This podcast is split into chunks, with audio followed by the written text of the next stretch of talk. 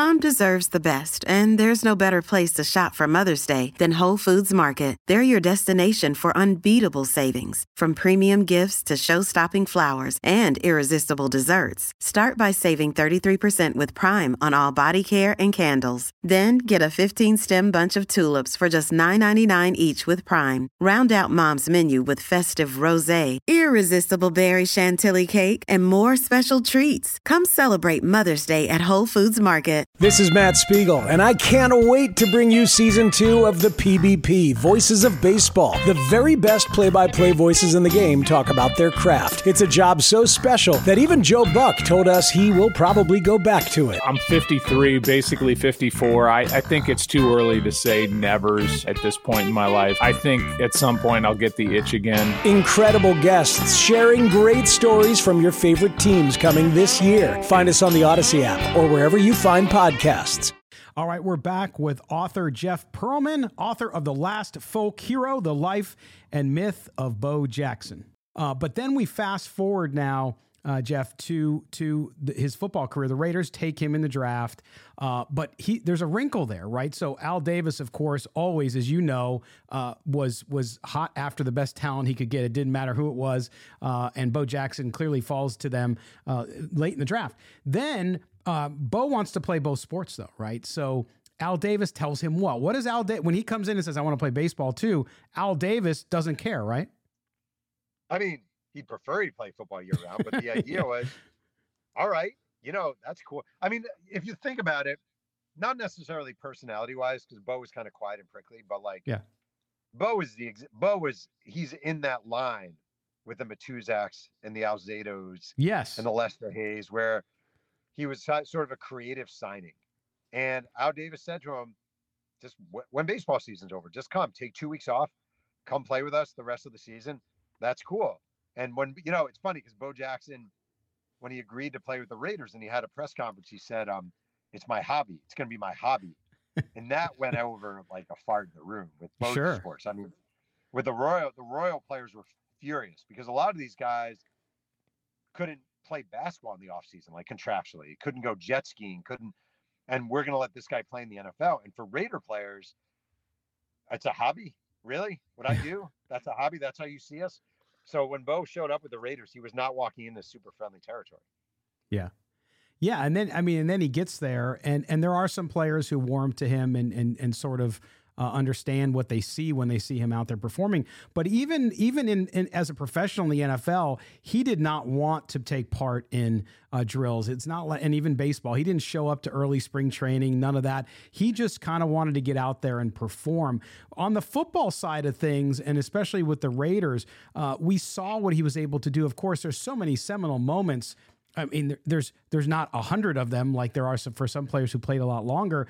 But Bo Jackson, the Monday Night Football game in Seattle, the Brian Bosworth trucking, all that stuff just plays into that folklore of Bo Jackson. But as a football player and as his, in his time in the Raider at the Raiders, um, what did what could he have been, Jeff, had he maybe done one sport or had he put in more time? Do we know that? Is it part of the folklore that we guess what it could have been?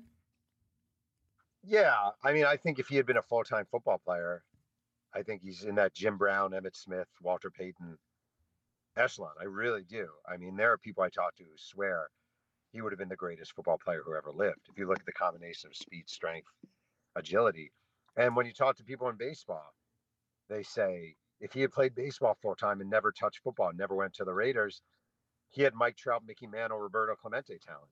Like he was that level. Yes. Um, the problem is he never could have become both. Because he couldn't become both playing two sports. It's just not, you know, he needed development and he needed time more in baseball than football. I think he could have jumped into the NFL immediately and been a super duper star. Um, but you know what? I will say one thing. I don't think people always say, like, is it a shame? Like, is it a shame? Oh, it's such a shame. It's so sad. I don't see it that way. I like, all right, so let's say he goes in the NFL Hall of Fame. Okay, cool. He has a bust in a museum and we go see it and we say, oh, that's Bo Jackson. but right now we're having this conversation because we're talking about a guy who did something no one else did. And he did Right. something at such a ludicrously high level. And his leg, if he had just played football, he would have gone, all right, he would have gone down as a great football player. If he played baseball, he would have gone down as a great baseball player. We're now talking about a guy who, again, I'll make this argument, is probably the greatest athlete who's ever walked the earth. And we wouldn't be making that argument if he only played one sport. No, agreed. And I mean, you you talk about that football side, and and one of the things that I'm struck by, and reading your book too, was um, his attitude towards all of this, right? Which is some people would look at it as um, not even cocky, just kind of like he just doesn't care. Uh, and he doesn't in many ways. He he he accomplished what he wanted to do. He's got a great life you outline in the book. You talk about it. I know you talked to him before the book. He didn't want to take part in it because that's not who he is, but he was fine with you writing it.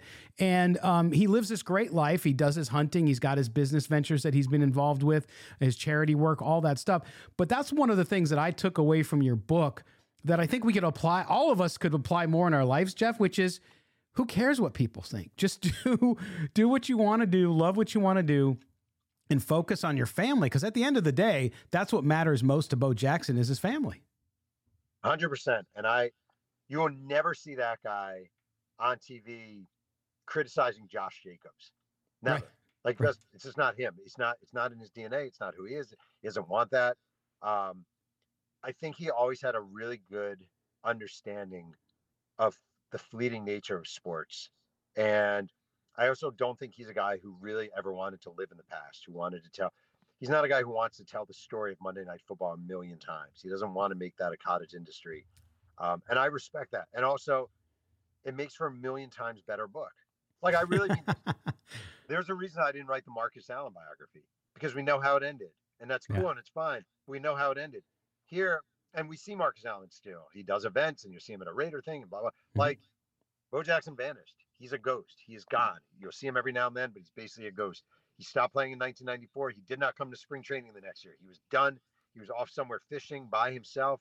He is a ghost. That's what's cool about him. Yeah, no question, and I think that that that lesson too of of just being able to walk away from it because uh, this is a guy who w- loved challenges, right? He he wanted to do what he wanted to do, and he didn't really care like the Hall of Fame, all that stuff. He, he doesn't care about that stuff. He doesn't. He really doesn't. And when you, oh come on, because you and I, especially you in your long career, you've been around a lot of athletes, and you know what I mean when I tell you, you get around some of these older athletes who've since retired, and they don't want to let go of it. They want to continue to live it, and you know some of them do it well. They're they're ambassadors. They do all kinds of great things. So I'm not criticizing them, but Bo Jackson, he he has that ability, which uh, if we could all do that in some ways, uh, we would live happier lives because he's able to just move on to what he believes is important in his life. I actually envy him in that way. I really do. I um sometimes I feel like my love of nostalgia mm. is a is a crutch, is a cripple, is a, a a negative more than a positive. Like I would love to just have a moment in life, move on, not thinking about the past, just move on, move on, move on. Next, next. What am I looking forward to? Um, it wouldn't make my books probably as interesting because I, it's based in nostalgia but I do admire and envy people who are able to, all right, I did this, I'm done with that, I'm just moving on to the next thing. I think it's very, very unique, especially in sports. I mean, one of the haunting natures of sports and something that really damns a lot of athletes is your greatest stories come from when you're 28 and they come from something you can never do again. Right. And I can understand why you're lassoed with that and why you feel like you need to keep holding on to that, but he somehow doesn't. Yeah, absolutely. There's there's there's a great book, uh, and it talks about life as uh, like a football game in four quarters, right? And you have four quarters to your life. Your your fourth quarter kind of being as you get late fifties into your sixties, uh, and how there's meaning and importance in each of those quarters and you don't want to go back and remember the third or the second quarter other than lessons you learned right you learn lessons from those but moving it's always about moving forward in that next phase and you're right. So so I too share that as a lesson that I could take and and and hopefully instill in my life. The one thing I want to uh, just jump back on before I let you go, Jeff, and thank you so much for being generous with your time, is uh, the injury. So Bo Jackson, the playoff game with the Raiders against the Bengals. Um, the injury, I don't think still a lot of the fans who listen to our show and follow the Raiders understand how bad that injury was. He even took criticism about being soft and not getting back on the field the next week. Talk about that injury and and how it changed or how bad it was, and frankly, how the Raiders mishandled it at the time. Well, it was really bad. It came in the playoff games, third quarter, Raiders, Bengals at the LA Coliseum. Bo's on this run down the sideline, and a Bengals linebacker named Kevin Walker grabs his leg, the back of his leg, as Bo is moving forward at a, you know obviously a high velocity, and the the he basically yanks the hip out of the socket, Oof. and it's a really bad injury. And actually, Bo kind of put his hip wiggle wiggled his hip back in the socket, which is both gross and impressive. and um, the injury is called avascular necrosis, and it's basically um, the deadening of a body part. So very quickly, um, your hip and the muscles around it start to die. Uh, and he went for a um, like a scan the next day, and the doctor said, uh, "You see all that black?" And there was a large pool of black, like on the screen. And Bo was like, "Yeah," and he said, "That is all blood." So he had basically Whoa. all this blood pooling around his hip. It's really disgusting. And um, yeah, the Raiders kind of botched it. Like uh, he's sitting on the sideline toward the game, you know, at the end of the game, and he's in the locker room after the game, and he should have been in modern times. He would have been rushed to a hospital as soon as he's out of that. Game. Yeah, internal bleeding. I mean, you yeah, could you could you could really die bad, from it. Really bad. Yeah, they're lucky he didn't sue him. To be honest, it was really yeah. bad. And um, it's funny because the next week the Raiders played the Buffalo Bills in the uh, AFC Championship game and got absolutely demolished. And Bo was at that game on crutches, watching the game. And several newspaper writers ripped him, said, why isn't he playing? He doesn't want it. Todd Christensen, the former Raider tight end, was hmm. really hard on him. Uh, there was a lot of how Marcus runs through a wall. Why won't Bo run through a wall? And uh, meanwhile, his his hip is dying. So they were wrong.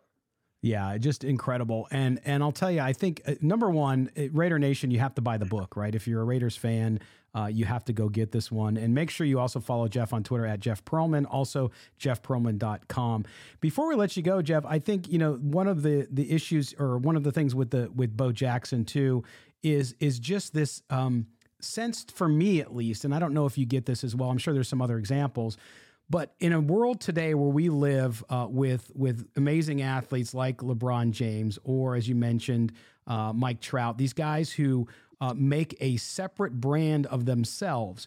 Bo Jackson was the first guy to kind of do that before you had all these ways to do it. Before you had your own channels like Twitter and Instagram uh, and all of these other things. That deal with Nike, he really was, and I guess I don't know, he might uh, want to uh, beat me for this, uh, calling him this, but he was the grandfather of all that, was he not? Well, I'd say him and Michael Jordan were Jordan, the first yes. two guys. Fair, absolutely. Those are the first two guys where um, it wasn't about the item; it was about the endorser of the item. Mm-hmm. Um, and it's a cross trainer. The the shoe that Bo was a part of was a cross trainer. And Nike came up with the shoe several years pre-Bo, and they actually had Howie Long as one of the endorsers on a triathlon, and it did nothing. And they came up with this whole idea: Bo knows, Bo knows, Bo knows. And the thing is, he was not a charismatic speaker and he had a stutter. So you couldn't have these commercials with a lot of Bo dialogue, and these commercials did not. And the big moment for Bo, uh, 1989 Major League All Star game, Nike decides you're going to premiere this ad, Bo, you don't know diddly ad, with all the different athletes saying, Bo knows soccer, Bo knows this. And um, in the first, the, the, uh, the Nike executives all gathered in Manhattan at Mickey Mantle's restaurant to watch the game. And the first inning of the All Star game, Bo Jackson leads off. Second pitch from Rick Reuschel. This is at Angel Stadium. He hits just a massive home run to dead center. Yep. Ronald Reagan and Vince Scully in the booth. and it's a beautiful, gorgeous Southern California day. And Bo is trotting around the bases like a champion. And in Mickey Mantle's restaurant, the Nike executives are losing their their crap and they're jumping up and down and screaming and hugging because they know they just hit the marketing jackpot. And that was really the launch of Bo Knows. Yeah, a, a, remarkable story, and really, there, there's no. I don't care how good a Hollywood writer is, you could not have scripted it better. You just could not have. I mean, it came no. all together so well, and it's it's an amazing story and an amazing book. Jeff, you do such great work. We appreciate you spending the time with us, and uh, we can't wait to see your next book. Thank you so much. I appreciate it. All right, there you go. Jeff Pearlman. Make sure you follow him on Twitter at Jeff Pearlman, and also check out his website, Jeff Pearlman dot com. Great, great book. Make sure you pick it up. All right, we're going to step aside for a break. When we come back, we'll talk about Sunday's game against the Colts. You're listening to Silver and Black today here on Odyssey Original Podcast.